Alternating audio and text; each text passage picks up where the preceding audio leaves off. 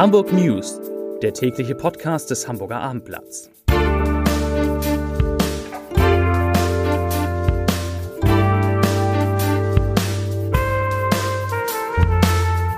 Herzlich willkommen. Mein Name ist Lars Heider und heute geht es um die Corona-Inzidenz, die in Hamburg weiter nach unten geht. Außerdem, in der Stadt wurde erstmals die mutierte Virusvariante aus Südafrika nachgewiesen.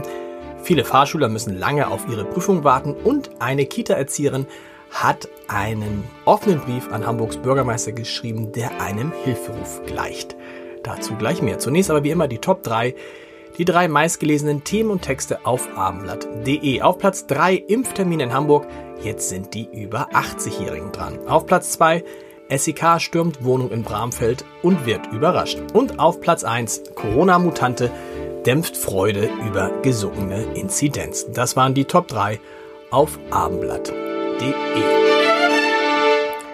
Erstmals ist in Hamburg jetzt die südafrikanische SARS-CoV-2-Mutante nachgewiesen worden. Das Virus sei bei einer Person festgestellt worden, die Mitte Dezember aus Südafrika zurückgekehrt sei, sagte heute der Sprecher der Gesundheitsbehörde Martin Helfrich.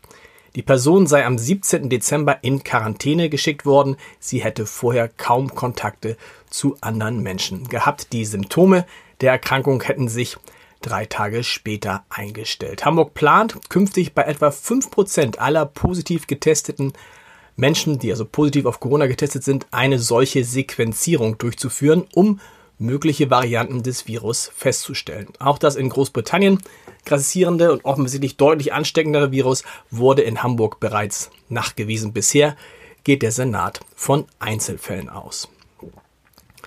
114.000 Hamburger und Hamburger, die über 80 Jahre alt sind, erhalten in diesen Tagen eine Einladung zur Corona-Impfung im Impfzentrum in den Messehallen. Für sie stehen dann Termine bis Mitte Februar zur Verfügung. Ganz wichtig.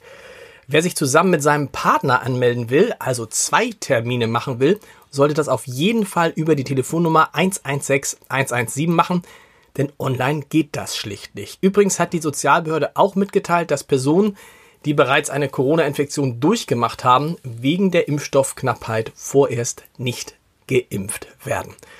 Zum Thema Impfen hat übrigens Bundesgesundheitsminister Jens Spahn bei Maischberger in der Talkshow eine interessante Aussage gemacht, als es darum ging, wie man die Produktion von BioNTech in Deutschland noch verstärken könne. Er sagte, ich zitiere den Bundesgesundheitsminister, wir gucken gerade, ob in Halle und bei Hamburg noch weitere Werke dazu genommen werden. Mehr dazu auf abendblatt.de und im Hamburger Abendblatt. Zu den aktuellen Corona-Zahlen, die den dritten Tag hintereinander zurückgegangen sind.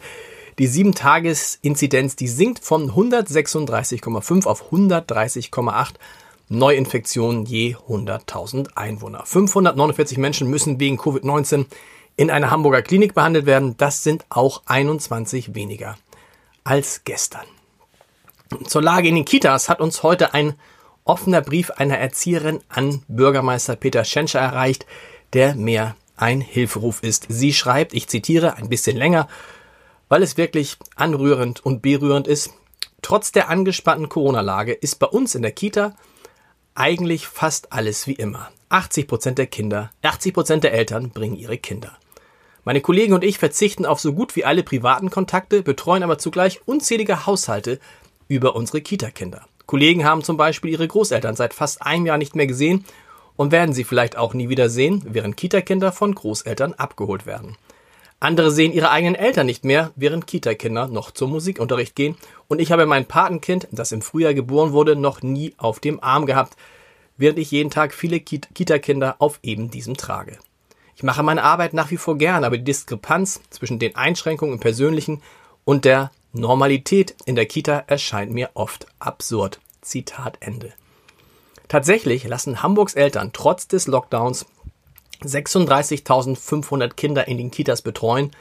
Das ist eine extrem hohe Zahl, wenn man sie mit dem ersten Lockdown im Frühjahr vergleicht. Damals wurden in den Kitas in Hamburg nur 4.000 Kinder betreut.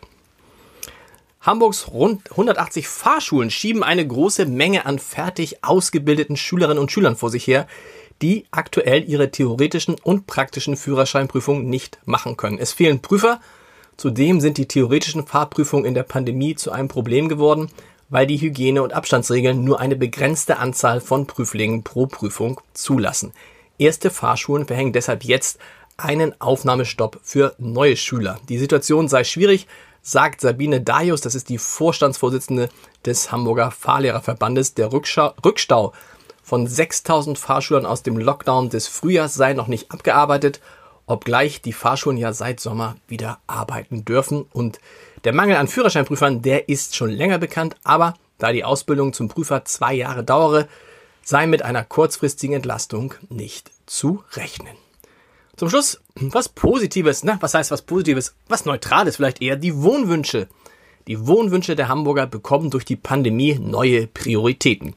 Ein Garten oder zumindest ein Balkon sowie eine schnelle Internetleitung haben sich in der Corona-Krise zu entscheidenden Kriterien bei der Immobiliensuche der Hamburger entwickelt.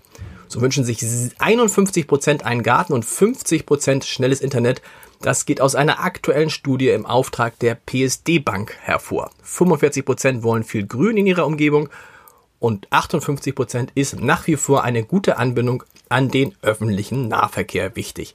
Knapp dahinter liegt der Wunsch nach einer guten Infrastruktur aus Einkaufsmöglichkeiten, ärztlicher Versorgung sowie Kindertagesstätten und Schulen. Und 11 Prozent der Hamburger ist es wichtig, dass ihr künftiges Eigenheim mit einer Ladestation für Elektroautos ausgestattet ist.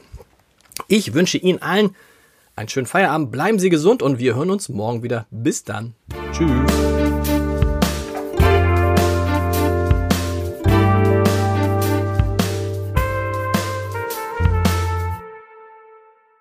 Weitere Podcasts vom Hamburger Abendblatt finden Sie auf abendblatt.de slash podcast.